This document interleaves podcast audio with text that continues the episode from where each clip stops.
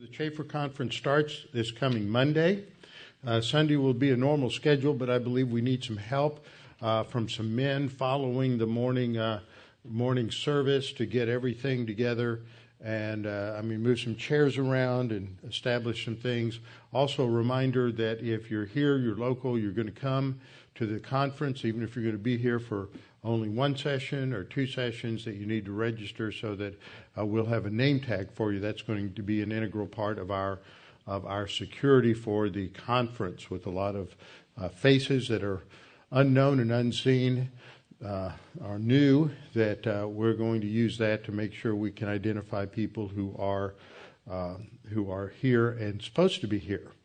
Also, uh, there won't be class next Thursday night. We never have a Thursday night class the week of the Chafer conference. Everybody, we tried that the first year or two, and everybody was so worn out and exhausted that the only people that showed up for class were the few stragglers who stayed in town after the conference. So uh, we decided that was the better part of valor was just to relax and uh, rest on having done a great job with the conference. The uh, only other thing that I can think of to announce is on Saturday, April the 7th, we're going to have our church picnic out at Orlando's again. So put that on your calendar, and we'll be uh, going out there for for uh, for the spring picnic, and we can pray, pray for the weather because um, the way things have been going since the first of the year, we have had one Saturday uh, when it did not rain, and I think it's supposed to rain this Saturday. So if uh, if that is the trajectory for the spring, then we may get rained out again, which has certainly happened before. So you can be in prayer for the weather that we can have a good, relaxing time and fun time with the with the church uh, church family going out there. Trust in the Lord with all your heart and lean not on your own understanding. In all your ways acknowledge him, and he will direct your paths. They that wait upon the Lord shall renew their strength. They shall mount up with wings as eagles. They shall run and not grow weary. They shall walk and not faint. Fear thou not, for I am with thee. Be not dismayed, for I am thy God. I will strengthen thee, yea, I will help thee. Yea, I will uphold thee with the right hand of my righteousness. Be anxious for nothing, but in everything by prayer and supplication with thanksgiving, let your requests be made known unto God, and the peace of God, which surpasses all comprehension, shall defend your hearts and minds in Christ Jesus. Thou wilt keep him in perfect peace whose mind is stayed on thee because he trusteth in thee. For the grass withers and the flower fades, but the word of our God shall stand forever. Before we get started, we'll have a few moments of silent prayer. Uh, one prayer request that you should uh, uh, pray for us tomorrow. Uh, Dr. Meisinger, George, is going to be having another treatment on his back, and this is an outpatient treatment. The last one was uh, very successful and probably helped get rid of about 80% of the discomfort and pain that he's gone through. And hopefully, this will get rid of the rest of it. And then we need to pray for his recovery. Because of that pain in his back, he really hasn't uh, walked a lot. He hasn't. Um, he hasn't been um, uh, working, you know, exercise or anything like that. So he's got to build up his endurance and his muscles and things of that nature. And he's going to be ending his uh, eighth decade here about the middle of April. That means he'll be turning 80. That's your last year in your um, eighth decade. So he will be um, he'll be uh, recovering and doing well. So we need to pray for George. Pray for Jim Myers. He's in Brazil right now, and got another, I think, uh, week or week and a half of ministry down there, as well as for the speakers, the safety, security, uh, travel for the Chafer conference. So keep those things in, in prayer. Let's go to the Lord in prayer, and after a few moments of silent prayer, then I'll open in prayer.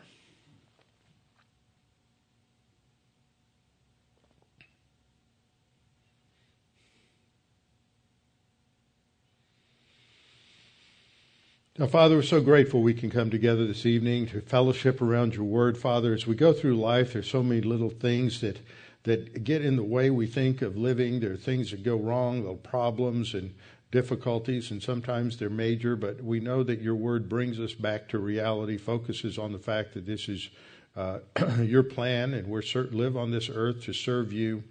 We're reminded, Scripture says, we've been bought with a price, and therefore we are to serve you. Father, we pray that uh, we might be mindful of these spiritual responsibilities, living our life for you and not for ourselves. And that as we've been studying in, in 1 Peter, to have this mind that is in Christ, this, this resolution, this commitment to focus on the wor- your, you and your word and what you have provided for us in terms of uh, the spiritual skills to handle the details of life. Now, Father, we pray that as we study tonight, that we'll be reminded that we're to live today in light of eternity and in light of future uh, rewards and judgments. And Father, we pray that you might encourage us as we go through this study. In Christ's name, amen.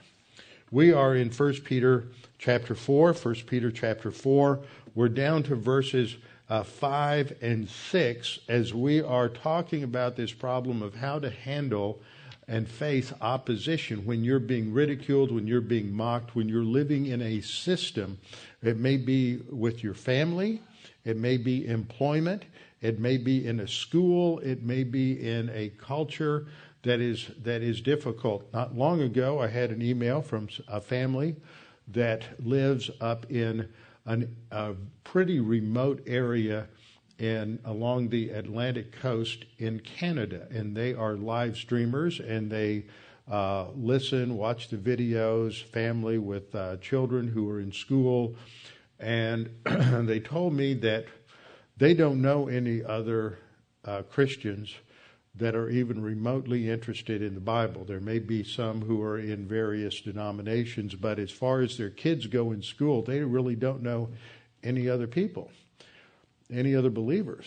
So it's a great mission field. But we live in a world today when if you're uh, Caucasian, if you're educated, if you've been exposed to the propaganda through the liberal uh, channels on TV, then you're too skeptical about Christianity to really be interested. That's one of the things, uh, you know, this last year we, as a congregation, lost two great evangelists uh, Bert Seville and Gene Brown. And both of these guys would talk to just about anybody who would give them the time of day, but they had both been telling me over the last uh, 10 years that if it was somebody who was white, middle class, professional, college educated, they wouldn't give them the time of day. But they could talk to a lot of others. They could talk to blacks, they could talk to Hispanics, and they would love to talk to them about spiritual things and hear the gospel and and be responsive in, in many cases. But we live in a world today where uh, we there are pockets of good Christian uh, folks and teachers and Bible churches. Houston's a great area, but there are also areas in this country where there's there's nothing. People are just surrounded by by liberals, by those who are anti-Christian, anti-Bible, and so enmeshed in the word, and they have to work in those kinds of environments. And that's not unlike the situation with these Jewish background believers in uh, in uh, the upper part of what is now Turkey, uh, upper central part. Uh, they're part of the, as Peter identifies them at the beginning of First Peter, they're part of the di- di- diaspora in uh, the uh, section of uh, Bithynia and Asia and uh, Galatia, Cappadocia, that sort of cent- central and north central part of, um, of what is today Turkey and they're facing this kind of mocking. And the pattern for us is always the Lord Jesus Christ. And so, in uh, these verses, just to review a little bit, in 1 Peter 4 4, he said, In regard to these, in regard to these, that is, in regard to uh, uh, these various uh, these Gentiles and their lifestyle. He says, in regard to these, and that is also includes these sins that are just listed there at the end of verse 3. In regard to these, they think it is strange that you do not run with them in the same flood of dissipation, speaking evil of you. So the identification there with the dissipation, as I pointed out last time, is a life where you're just living for your own personal pleasure. You're living to for your own accomplishments, perhaps living to fulfill your own ambitions. And in many cases, in most cases, this has the idea of just sensual pleasure. And so, even though you may be working hard and you may be advancing, ultimately, the reason that many people accumulate wealth is just to spend it on their own, uh, their own pleasure and their own desires. And uh, we live in a world that is uh, over focused um, and has been for quite a number of years uh, because we, uh, if you remember, the, that it, even during World War II, there was uh, problems when American soldiers went over to Britain and the British would complain about the Americans, said they're overpaid, they're oversexed, and they're over here. That was the problem. And so this is, seems to have characterized uh, the U.S. culture uh, for some time. So, but in a world where you're surrounded by people whose focus is totally on the details of life as the source of happiness and pleasure and meaning in life, and then they ridicule you because you don't go along with them in those pursuits, then you have a problem. And often you are treated unjustly, just as Jesus was reviled and blasphemed as he was on the cross. That's the same words that are used here are the word describing this mockery and reviling are the same words that were used in in the gospels to describe uh, the mocking of the people walking by on the street, the blasphemy of the soldiers, and yet he as the just as we've read back in 318 is dying for the unjust. And so the reminder here is that ultimately there is going to be justice. There's going to be a payday someday, as I pointed out last time, and that God, as the righteous judge of the universe, is going to do the right thing. The foundation passage I talked about last time in Genesis 18:25 is as uh, Abraham was learning of God's plan to bring judgment on the uh, sexually pervert, rebellious idolaters in Sodom and Gomorrah. It wasn't that God judges all sin that way, but this was a culture that had had lived that way, and it was bringing coming to a fruition in the land that God had promised to Abraham, Isaac, and Jacob, and so God had to cleanse the land. It isn't, you know, one of the mistakes I think a lot of fundamentalists and evangelicals have made is to treat uh, homosexuality as some sort of unique sin. In terms of its consequences, it is different. It is destructive to a nation and destructive to a culture. But so is murder. And so are other things that each of their own way, overt sins can have uh, gross consequences uh, for a culture if they are permissively allowed to continue. But what you see in homosexuality is just a, a lack of sexual restraint, but in a different direction than that of, shall we say, the run, run of the mill fornication, where it involves heterosexuality outside the bounds of marriage. And in that, that form of lewdness and uh, immorality, which was often common in the fertility religions and the mystery religions of the pagan cultures in the Middle East, whether you talk about the fertility gods and goddesses that existed at the time of ancient Israel, the worship of Baal and uh, uh, Astarte, which is another form of the word Ishtar, Babylonian fertility goddess. Uh, these these same practices and gods and goddesses showed up in Greek, uh, Greece and Rome as well. They had different names such as Venus or Aphrodite, and in the mystery religions with uh, uh Dionysius and the uh, Cybele Attis cult, they they picked up these same kinds of fertility uh, religion uh, modus operandi. They did the same thing. It, it, was all about sexual gratification as a way to to worship God. Because ultimately, when you reject God as the external creator, we replace Him with our, ourselves. We become God, and so if we're going to worship the real God, which is me, then we're going to gratify ourselves. That's the most perverse extension of where that goes. And so this was what was going on in Sodom. It wasn't because it was an unforgivable sin. It wasn't because Jesus didn't die for that sin. It's because its cultural and social consequences had reached a point where it was a malignant cancer in that area of the world, and God needed to surgically remove it so that the land could be uh, purified. This is later seen in what God does with the Canaanites and why they all had to be killed in the uh, before the Israelites could settle there. But as Abraham learns of these plans, he knows that his nephew Lot and his wife and his two daughters live there, and so he is trying to uh, ha- learn from God what the limits are. God, would you uh, withhold your judgment if there were 50 righteous in uh, Sodom, if there were uh, 30 righteous, if there were 20 righteous? And he works it down until uh, God, he convinces God to give Lot the opportunity to leave, which is what uh, eventually takes place, that, that uh, Lot is able to escape.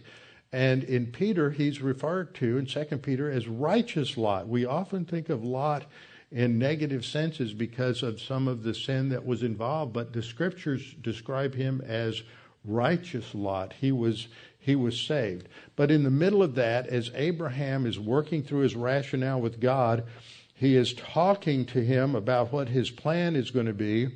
And he says, as a parenthetical in this, shall not the judge of all the earth do right?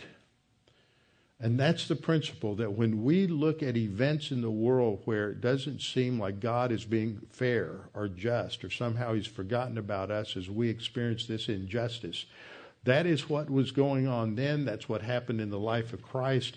And we have to be reminded that God is in control. God is the supreme judge of the universe. And just because we don't see how he's bringing the judgment down on people doesn't mean it doesn't happen. And just because it doesn't happen in this life doesn't mean it's not going to happen in the next life. And so that principle there is that the judge of all the earth will do right because he is right. Now I want to fix this next slide. This happened. I had some problems with this today. It reformatted everything and trying to uh, get things back in order here. And so the rationale that he gives to encourage those that are going through this unrighteous, uh, blasphemous, slanderous mocking, he says, he reminds them in verse 5 they will give an account to him who is ready to judge the living and the dead. They will give an account to him. That is your primary statement here. And then the him is described further as the one who is ready to judge the living and the dead. God is pictured here as the one who will judge eventually, and so they will be held accountable. They're not going to get away with it, even though you may think they do. Even though it may appear that at the after World War II, that there were probably uh, tens of thousands, if not hundreds of thousands, of Germans who appeared to get away with the Holocaust. There wasn't the time, the effort, the money to track down everyone. Many of them managed to escape. At least 9,000 uh, escaped to South America. We don't know how many others escaped, and it appears that they got away with it. But God is going to hold them accountable. That's the foundation to understand. Same is true in our with the injustices we experience. Now, this idea of judgment clearly comes up throughout 1 Peter, as I pointed out last time. 1 Peter uh, 117 God uh, is the one who, without partiality, judges according to each one's work. Now, there he is talking to believers to know that your work will be evaluated.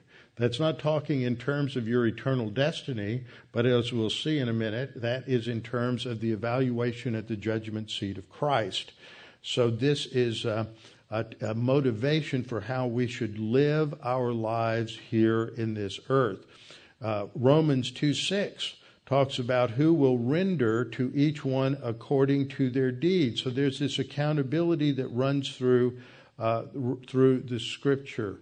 And as we'll see when, when we look at a passage like Romans 2 6, that's talking about uh, unbelievers. But it's different. They're not judged at the judgment seat of Christ. For them, they're judged at the great white throne judgment. And again, their evaluation will be according to their works.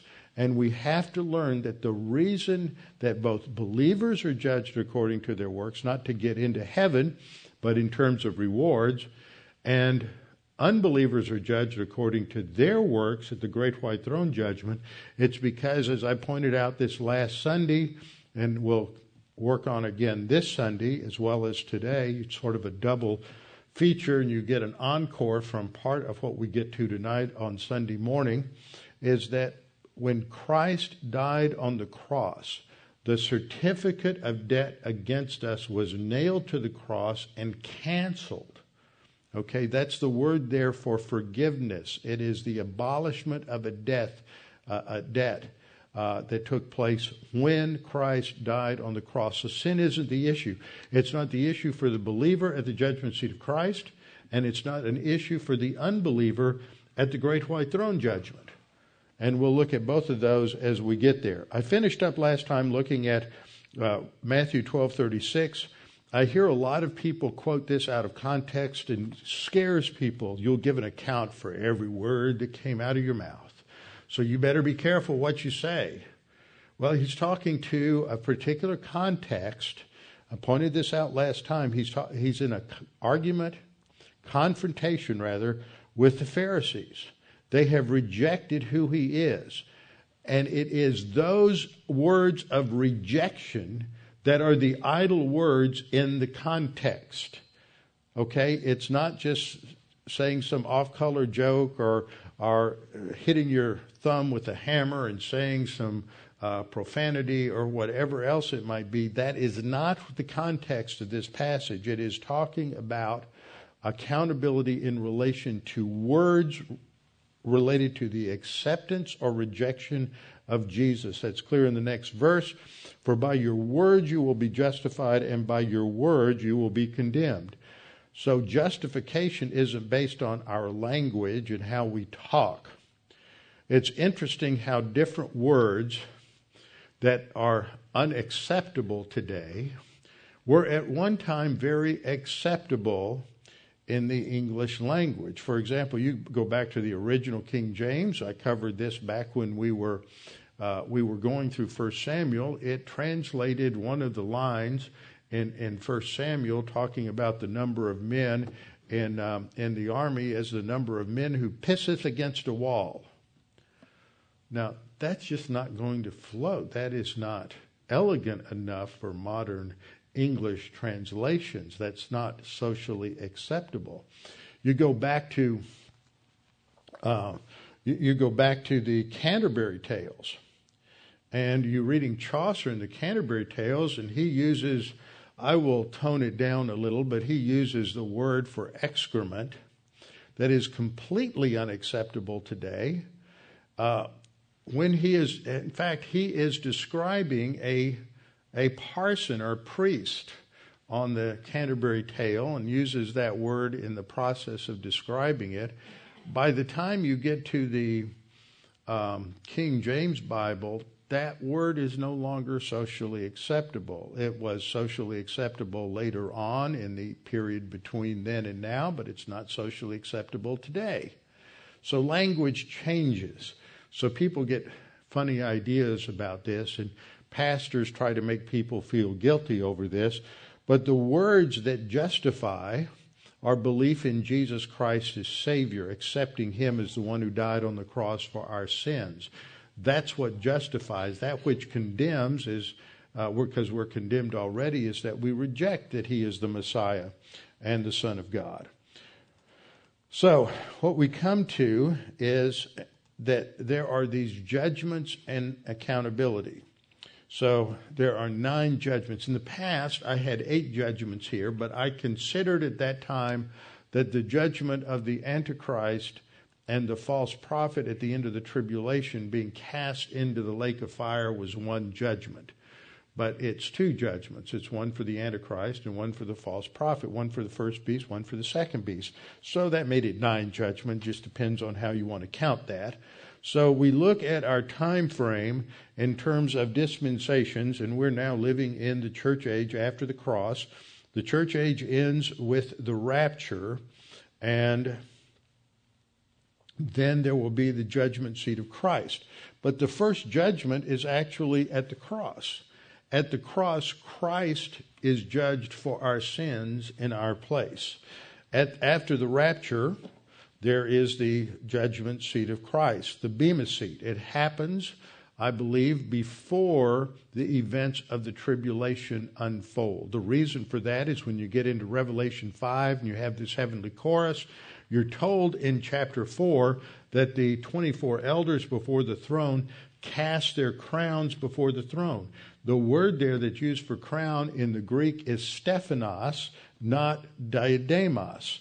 A stephanos crown is the type of crown that a athletic competitor or a military hero would receive. It was made out of laurel leaves or oak leaves or ivy leaves or some other kind of leaves, leaves, uh, leaves like that. And it wasn't the crown of royalty. That's a diademos crown. So the crowns that the 24 elders are casting before the throne are wreaths that are victor- uh, that are rewards for victory. The elders would be those who represent, like our Congress people, represent the people of the country. It's not just sort of an idealistic, idealized number.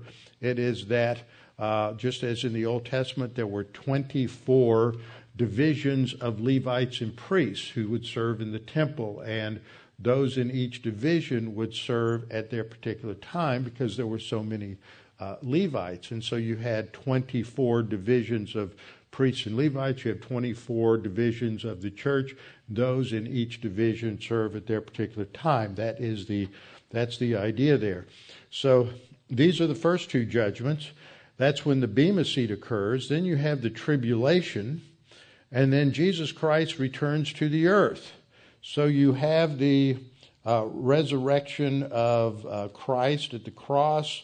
You have a resurrection of the saved at the rapture. See, this thing got all um, sort of out of kilter because as I was trying to fix the slides, I did something, and all of a sudden everything sort of got uh, twisted out of order. Well, I'm not going to be able to fix that easy, so we'll just have to deal with it. Um, let me rebuild this line quickly. Okay, you ha- those are the resurrections that occur. You have the resurrection in the middle of the tribulation of the of the two witnesses. You have the rapture here. You have the resurrection of the two witnesses here, and then you have the resurrection of Old Testament saints there. That's all considered the first first resurrection. Then you have a judgment that occurs when the Lord Jesus Christ returns to the earth. You have the that's a picture there of a sheep and a goat. The sheep is on the right hand, goat's on the left hand. And then you have two more judgments. You have the judgment of the Antichrist and judgment of the false prophet as they are sent to the lake of fire. Uh, you have so this is the description of what happens here. Um, the sheep and the goat judgment has to do with the surviving Gentiles and surviving uh, Jews. There are judgments for them at the end of the tribulation. Then there'll be judgments for Old Testament saints that are resurrected, and also uh, tribulation martyrs that uh, died during the tribulation. So those are those various judgments. Then you have the millennial kingdom. Millennial kingdom, you have the second res- resurrection at the end, that's the unsaved. And uh, you have the great white uh, throne judgment, uh, the unsaved dead, who, and then Satan, after he's released, then he is cast into the lake of fire. So that is that sort of summarizes those particular judgments. So every time we see the word judgment or accountability, like we have here, we have to decide which one is being talked about, or sometimes it could just be talking about the general principle that whether you're at the Bema seat or whether you're at the great white throne judgment, you're eventually everybody is going to give an account to him who is ready to judge the quick or the living and the dead. So that it may just be a general principle that no matter who they are, they will give accountability to someone at some point, either to the Lord Jesus Christ at the Bema seat or to God, or to, I think, the Lord Jesus Christ also at the great white throne judgment. So let's talk about this first judgment, which is the Bema seat. Uh, this word is even used today. We refer to the platform up here at the front of the church as a dais. That's one word that's used. But in the in a synagogue, they refer to the front area where the scrolls are kept uh, as the bema. To this day, it just refers to a raised platform, and it often refers to a raised platform where a magistrate would sit, someone in authority would sit, uh, or a member of the tribunal would sit. Uh, carrying out justice. A tribunal is a judicial or, or court function. In judicial settings, uh, that's true. And then in the Olympics, this is the place where judges would sit. Now, here's a picture. Uh, up there, you have the Acrocorinth. That's the high place at Corinth. In the foreground, you have the remains of the Bema seat at Corinth. This is where the proconsul uh, would judge, and this is where Paul would have been brought uh, in Corinth. And there, there you see another picture, and you can see the sign uh, down here on the wall that's been posted as the Bema. And this is um, another view of it, of the remains of it here. So this was an imposing place where uh, the uh, proconsul or the tri- uh, or the tribunal would meet and announce judgments on whatever cases were brought before them in Corinth. So that's the basic meaning of the word. It can also have other meanings, which we'll see in, in a little in a little bit further on. John chapter five, Jesus talks about his relationship with the Father and in terms of judgment. He says, For as the Father raises the dead and gives life to them, even though so the Son gives life to whom he will. It's an important Trinitarian passage indicating that both the Son and the Father give life, but in different contexts. Uh, talks about the Father as being the one who ultimately raises the dead. And Jesus is the one who gives life. That is, He is the one who gives that spiritual life that ultimately leads to uh, physical life and resurrection. John 5:22 for the father judges no one. Now that's an important statement there.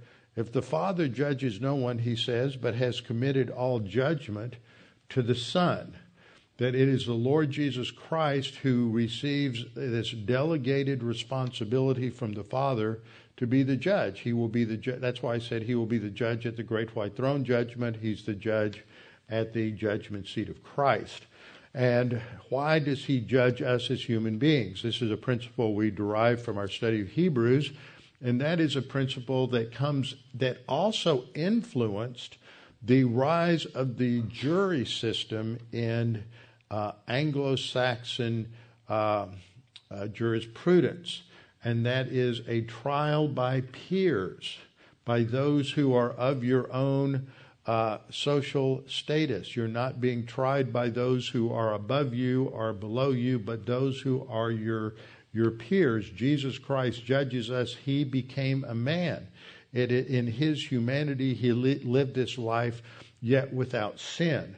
So we are not tried by God the Father. We are not tried by an angel. We are tried by Jesus Christ the God man, emphasis on his his humanity. So all judgment is committed to the Son, that all should honor the Son just as they honor the Father. Notice the equality of Son to Father.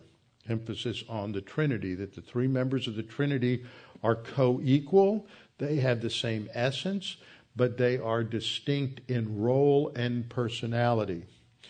We are to honor the Father. He who does not honor the Son does not honor the Father who sent him. So those who blaspheme Jesus blaspheme the Father with the same breath. Most assuredly, John says, I say to you, or Jesus is speaking here, most assuredly I say to you, he who hears my word and believes in him who sent me has everlasting life and shall not come into judgment, but has passed from death into life. So there he is talking about not the judgment seat of Christ, but the judgment that determines whether you go to heaven or whether you go to the lake of fire. And the issue there is hearing the word, the gospel, and believing in him who sent me. Over 95 times the word believe, the verb is used in the Gospel of John, and it's never qualified. It doesn't say, He hears my word and genuinely or sincerely or uh, honestly believes in me. It doesn't say, He who hears my word and invites me into their heart. He who hears my word and commits their life to me. It doesn't say any of that. It is people who read these th- kinds of things into the Bible, but they're not there. This isn't what the text says. It says simply believe. Now, there's a couple of synonyms for believe. There is receiving Jesus, accepting Jesus as your Savior. Those are synonyms that are biblical. But not committing. Commit is not the same as believing. Those are two completely different word groups, two completely different, different concepts. In verse 25, he goes on to say, Most assuredly I say to you, the hour is coming and now is when the dead will hear the voice of the Son of God, and those who hear will live. Now, the point of this passage is to show that Jesus is the one who does, uh, does the judging. Verse 27, and he, that goes back to verse Verse 26 As the Father has life in himself, so he's granted the Son to have life in himself and has given him. Who has given him? The Father has given him authority to execute, execute judgment also because he is the Son of Man. Now, we remember that title, Son of Man. Everybody should be able to tell you where is it found. It's found in Daniel 7. It is it, it emphasizes the humanity of Jesus. Son of God emphasizes the deity of Jesus. This is an idiom that is used in Hebrew. So if somebody is a fool, they're called a son of a fool. If they're a murderer, they're called the son of a murderer. If they're divine, they're called the son of God. If they are human, they're called the son of man. Uh, Ezekiel was also referred to as the son of man, but in Daniel 7, you have a heavenly scene where the Son of Man comes to the Ancient of Days, who's the Father, and is given the kingdom because it is a man, the descendant of David, who is going to establish the kingdom and rule on the earth. So, as part of his role as the Son of Man, he's going to execute judgment. This is what happens with those judgments at the end of the tribulation. It is the Son of Man who judges. It's the Son of Man who sends the Antichrist and false prophet to the lake of fire. He's the one who judges the surviving Jews and Gentiles. He's the one who judges the Old Testament saints at that point, and he's the one who judges the tribulation saints at that point. But the Word of God doesn't really give us any details about that other than knowing that that is when this occurs. So the one who judges is going to be at the Bema seat is going to be the Lord Jesus Christ. Why it is referred to as the judgment seat of Christ in 2 Corinthians 5:10. For we must all appear before the Bema seat, literally in the Greek, the Bema seat of Christ, that each one may receive the things done in the body according to what he has done, whether good or bad. So he's right there in Corinth. He's talking about this to the Corinthians, and they can take a walk later in the morning and walk by the Bema seat right there in the center of, uh, of Corinth. And there you have a picture from several years ago where I am standing there teaching about the Bema seat, 1 Corinthians chapter 3, in front of the Bema seat. This is located in Corinth. Here's a map of the uh, of Greece. You have the Achaia, which is the northern part up here. Two key locations to keep in mind Delphi, which is here in the north central part. This is where the Oracle of Delphi was located. This was part of a mystery religion. She was called the Oracle. It was a young woman who had a spirit who indwelt her, called a Puthanas spirit, like our word python. And she had a temple, and in this temple, these gases came up from a hole in the ground, and she would get go into these trances and and she would speak in ecstatic utterance as the god the puthanas god entered into her and then she spoke in this ecstatic utterance. That's why the corinthians got this idea that speaking like that made you close to god.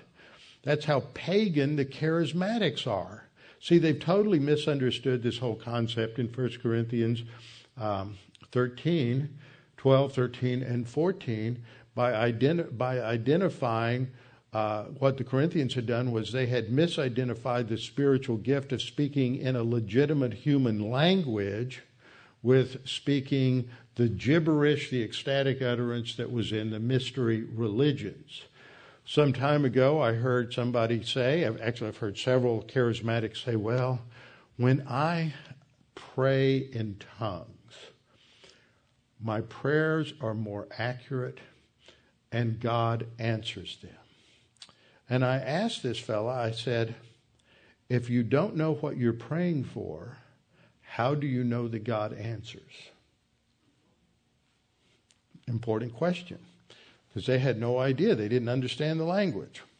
So th- these places on this map, Olympia, Nemea, uh, right outside of Corinth there, or next to it is Isthmia, because this is the Isthmus of Corinth, this peninsula down here is called the Peloponnesian Peninsula. Uh, this was where Sparta was. So these blue dots here, Delphi, Athens, Isthmia, Nemea, Olympia, this is where they had Olympic Games. And they had built these stadiums. And here's the one in Delphi. And as you look at this, this is a background for a lot of uh, Paul's metaphors. For example, in 1 Corinthians 9, he talks about the Christian life as running the race and running so as you're not disqualified. Doesn't mean you lose salvation, you just don't win the reward, you don't win the prize. But uh, here's a picture of the stadium. Uh, across the way, looking the other way, you could look down from this uh, mountainside and you could see the training area where the athletes trained. So, this is the uh, stadium where they ran, where they uh, carried out the athletic contests and right here, you can't see it real well, but right about here, there looks a little different, something a little different. This is where the judges sat. This was the Bema. This is the, uh, and you see this in various stadiums. For those of you who are going to Israel or who have been to Israel, when you go to Caesarea by the sea, they have this huge uh, area out there where they ran the chariot races. And there's also a section in the stands that's a little bit different, and that's the Bema. So these were the judges, those who evaluated the performance of the athletes. So we must all appear before the judgment seat of Christ that each one may receive, and that is the word that indicates that you get something back. There's an exchange there. It's very similar to the concept of accountability to receive something for what for the thing that you have done. In account in, in the term of giving an account for something, it's really two words, give plus an account. But the Greek word for account is the word logos, which can mean a thing or a word or a message, but it refers to you're going to give a, a, a statement about something was the idea. So it's a similar concept. You receive something back for what you have done. And here it's described as something that's either um, that you have done, it's the word prasso, which isn't poieo, something you may have done once or twice, but it's prasso. And I think the, the difference is important. Prasso is something you've practiced. Same kind of thing you see with this word in Galatians chapter 5, uh, verses uh, 17, 18, 19, the, the list of sins, the works of the flesh, and those who prasso, those who practice these things will not inherit the kingdom of God. Doesn't mean they're not saved, it's they're not going to receive rewards of, of, of uh, responsibility and leadership in the kingdom of God uh, when it comes. So th- then it's according to what he has practiced, whether good or bad. The word for good indicates intrinsic value, that which you do while walking by the Spirit, or bad doesn't mean evil or sinful. It means of an inferior quality. That's the works of the flesh. Works of the flesh can be moral. Just like the Pharisees, they were very moral, they were unsaved, just like many cult members or religious legalists today. They, they do things that are good, but they have no eternal value because they're not produced by the Holy Spirit. So we're evaluated at the judgment seat of Christ according to what we do, whether it has good of intrinsic value from walking by the Spirit or that which is just morality by walking in the flesh. You can be very, very moral and have the appearance of spirituality. You can read your Bible in, in the flesh.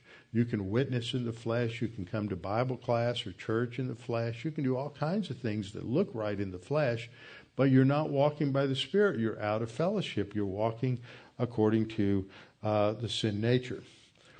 So, what we learn from that passage is that there will be an evaluation of every believer's life. That we will get, get, be taken at the rapture. Those who are dead in Christ will rise first. And then we who are alive and remain are snatched up to be with the Lord in the air. We're raptured. That's where that word is found. Snatched up in the Greek is harpazo, and it refers to uh, it's translated by the Latin word uh, rapio, which means to be snatched up. So rapture is a biblical word. It's just not in the Greek Bible, but it is in the Latin uh, New Testament. The issue at the judgment seat of Christ isn't sin or salvation, but it's to reward faithfulness. That's the criteria in the Christian life. You can be an evangelist and see three people get saved, God is not going to reward you or take away reward because you had three and somebody else had 3,000. It's whether you were faithful. There have been many situations where people have been in ministry in difficult straits. I knew a guy that I was in seminary with who took his family and they lived in the city of the dead in Cairo. And over the period of probably 12 or 15 years they were there, they saw just a handful of people saved. I was at um, at Uh, in seminary one class. I had a man who was back on furlough, and he lived in just a very very small place that probably wasn't. It was much smaller than probably even what's up here on the on the podium. And he lived in the slums of New Delhi and he probably saw just a handful of, of Hindus get saved over 20 years of ministry there. But the criterion is not how many you get saved. The criterion is not how many show up at Bible class or how many show up at church or how big or small your church is. The criteria is faithfulness, as we'll see. That's what the Lord's going to be looking at. Uh, third, the judgment seat of Christ is only for believers. And fourth, the judgment seat is described in cultural terms uh, as you know as a bema seat, and that could mean either a, uh, could describe a place of civil justice or a, the seat of judges in an athletic contest. These are just metaphors to help us understand it. Now, the other thing that uh, you should evaluate, or we should evaluate here, is in um, First Corinthians chapter 3, verse 12. 1 Corinthians chapter 3, uh, verse 12. So turn back with me there. I don't have slides on this up on the screen. As I said, I was having some cha- technical challenges today. I don't know. There must have been um, something going on somewhere because there were a lot of things that didn't go right, little things to big things in my life today and in the lives of several other people today. So just one, one of those one of those days. So let's look at 1 Corinthians chapter 3 verse 12. In chapter 3 verse 12 we're told uh, God, at this point Paul is using the illustration of a building to describe a person's life. Some people have made the mistake that this building relates to the local church. He's not talking about the local church here. He's talking about individual, an individual life. That you produce something in your life as you live your life through the decisions that you make and the decisions I make. And he says here, he says that we have a foundation that is laid, and that, like any building, there's a foundation, and the foundation is the Lord Jesus Christ. In verse 12, he says, For no other foundation can, can anyone lay than that which is laid, so it's present reality. For these carnal Corinthians, they've laid a foundation which is Jesus Christ. Now, the issue is they're not building on that very well. And so he is describing that. He says, but each one's, he says here, now if anyone builds on this foundation, he's going to use a variety of uh, building tools and construction products.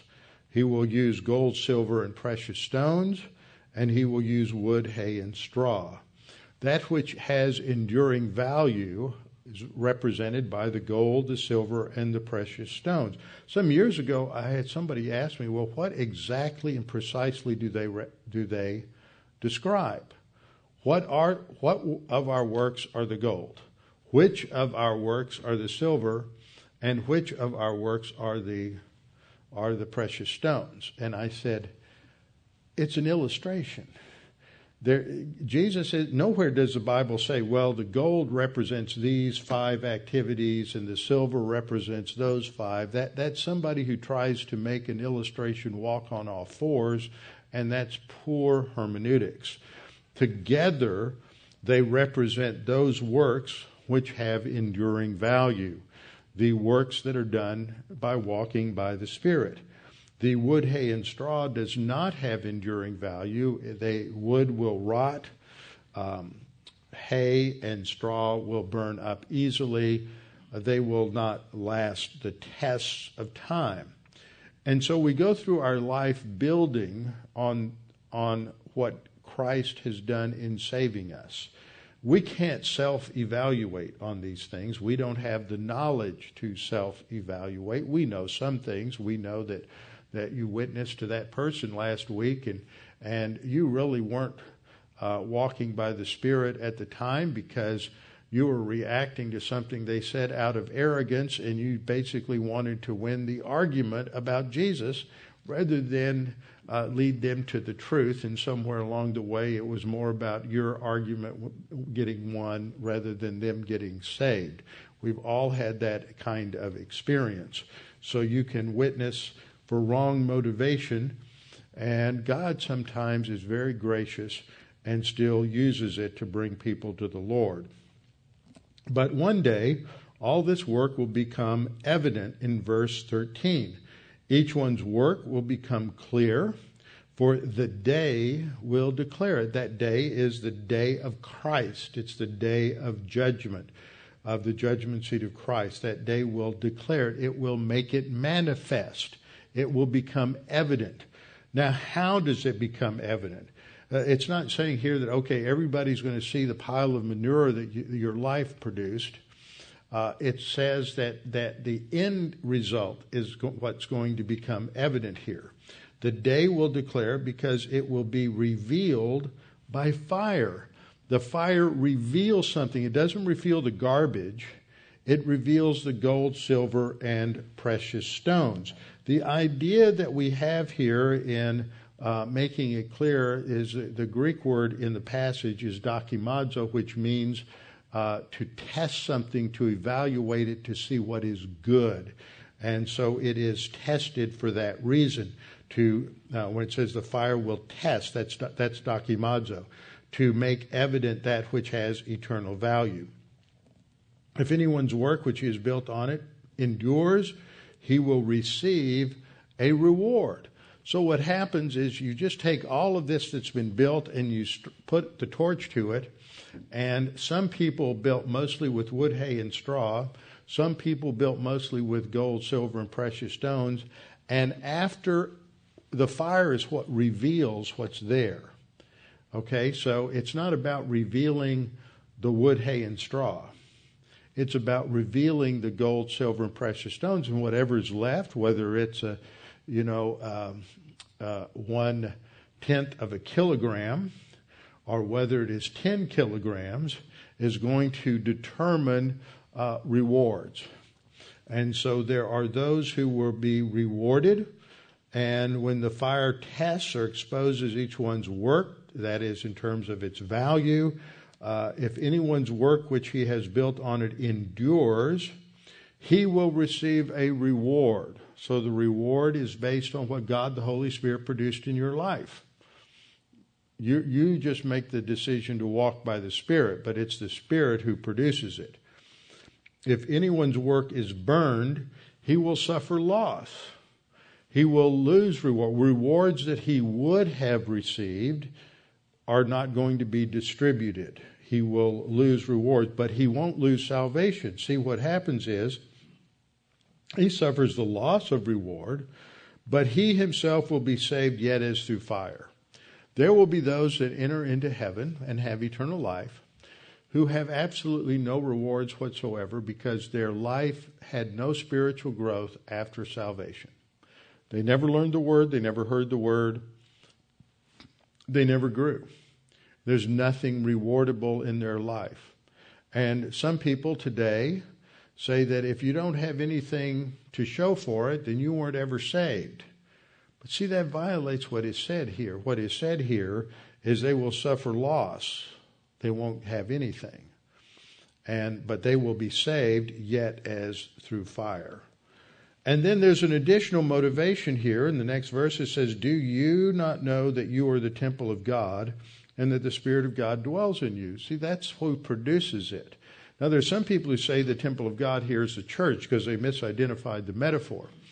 And I was having conversation with a well known uh, expositor of Scripture that y'all probably have met or known at one time, and I'm not going to use his name. And he took that position, and there are many theologians that do that. First uh, Corinthians three sixteen is the local church, and that six thirteen when it says almost the same thing is the individual.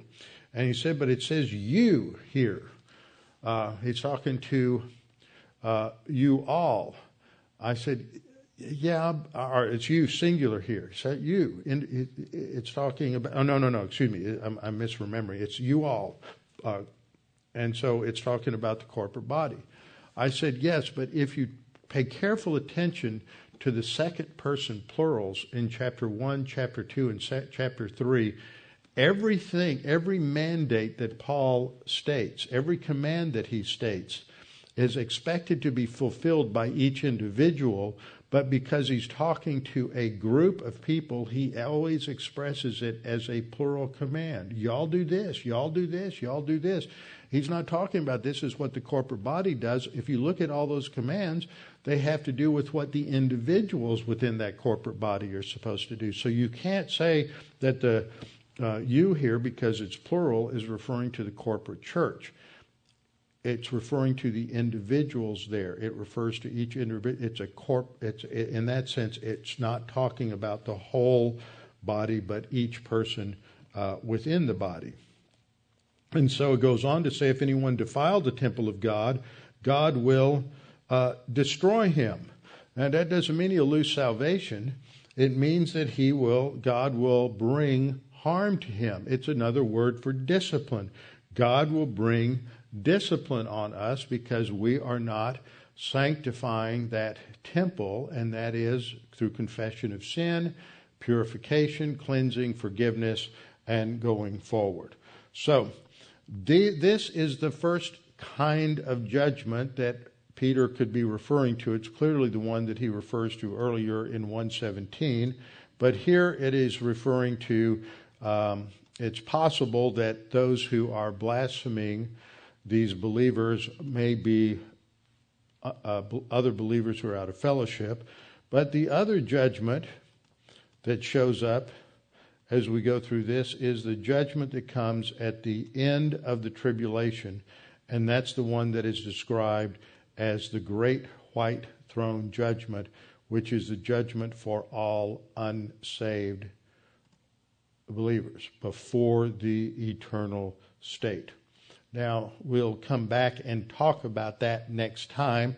Uh, several times in the Bible, you have these passages that simply talk about uh, sort of a judgment is coming. It could apply to either believers or unbelievers. John 5:29 says, "Those who they'll come forth those who did the good deeds to a resurrection of life. The good deed in John is believing on Jesus, and those who committed the evil deeds in John that refers to rejection of Jesus, uh, to a resurrection of judgment. So that affirms judge, two different judgments at the end. Daniel 12:12 is the Old Testament passage that talks about this that many of those who sleep in the dust of the ground will awake these to everlasting life but others to disgrace and everlasting contempt.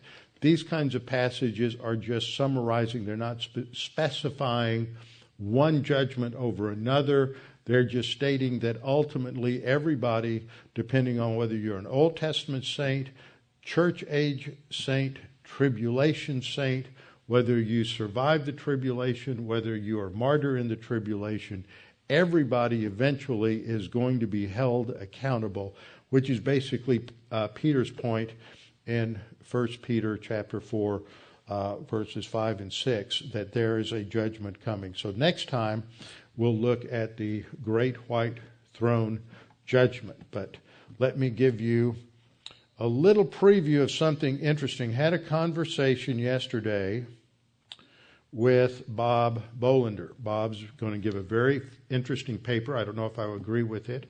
It's a fascinating paper, though. He has uncovered a remarkable view that was somewhat popular. We don't know how popular, but somewhat popular among dispensationalists a hundred years ago.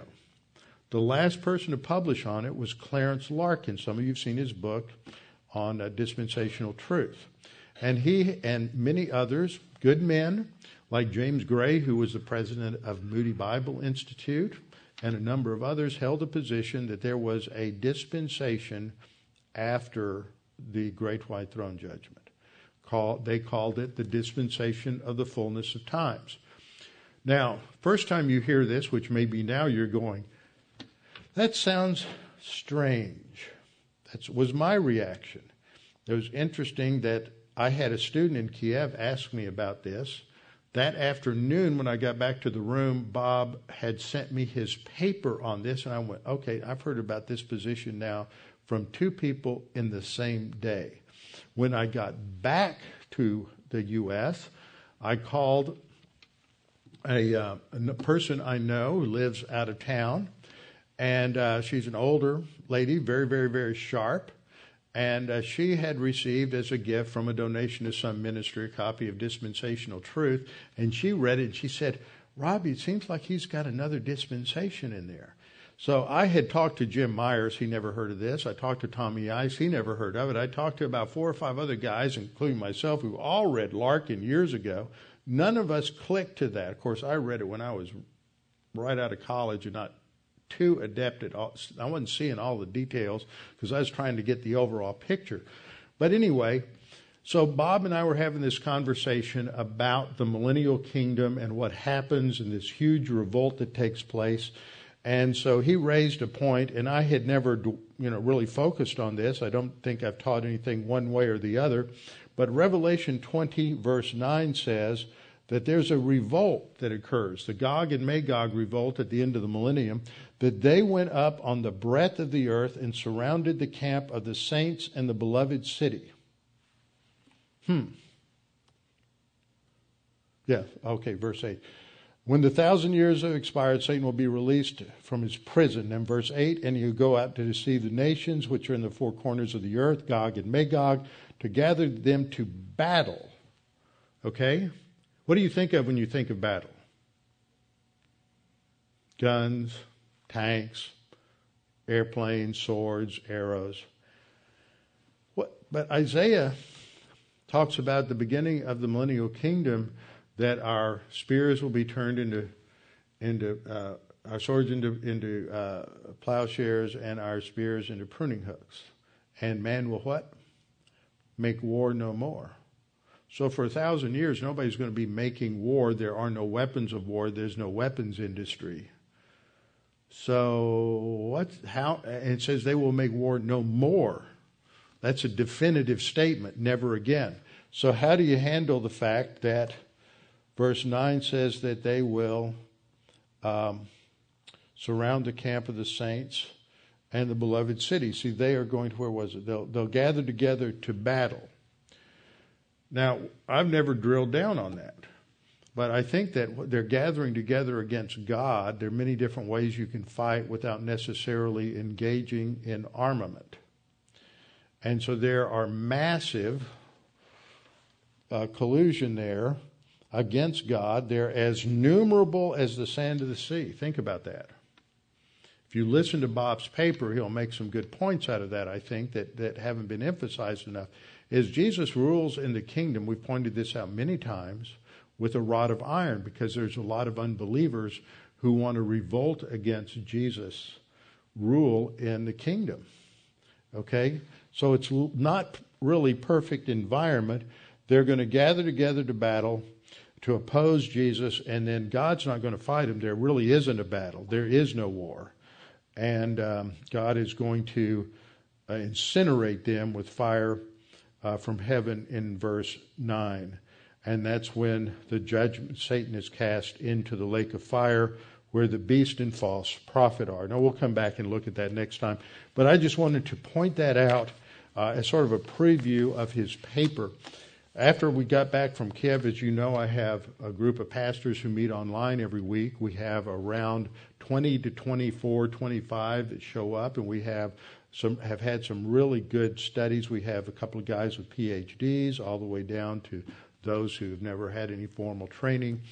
And uh, so I had Bob present this paper to the group, and we picked it apart. And none of us have had the time to really drill down on all of the exegesis. But the conclusion, as stated by one man in the group who's got his PhD, was this isn't a flaky position. It is not an off the wall position. It is not inconsistent with dispensationalism, but I don't know if the exegesis is there to support it. It may be a legitimate theo- a theological conclusion, which sometimes happens, but if you can't prove it exegetically, you can't assert it dogmatically. And so that's where we are. Bill sits in on that class on Friday mornings and listens. Isn't that right, Bill? That, that's the conclusion. It may take me. It's taken took Bob about 15 years to study his way through all of these issues because there there there very little was written about it, and I'm not sure the exegesis is really there. It may be, but it's not a be- wrong position per se. But and I don't know that it impacts anything else. But it's interesting, and he's resurrected a significant dispensational view that pretty much got blown out of the water, we believe, by the publication of the Scofield Reference Bible. When did that happen? 100 years ago, same year that Clarence Larkin was the last to publish on this view, the Scofield Reference Bible was out. And even to this day, dispensationalists always want to force you into using the schematic from the Scofield Reference Bible for the dispensations. So it'll be interesting. You will be fascinated by that particular study. So let's close in prayer. Father, thank you for this time that we've had to study and to learn your word and to focus on the fact that we will be held accountable one day, day and we need to live each day in light of eternity, living because we desire to serve you. And as Paul says in the very next chapter after 1 Corinthians 3, that what's necessary for a steward, we're all stewards, we've all been granted responsibilities from you. What's necessary for a steward is not that he be productive, not that he uh, lead hundreds or thousands to the Lord, not that he teaches multitudes, but simply that he be found faithful, faithful in serving you. Challenge us with this in Christ's name. Amen.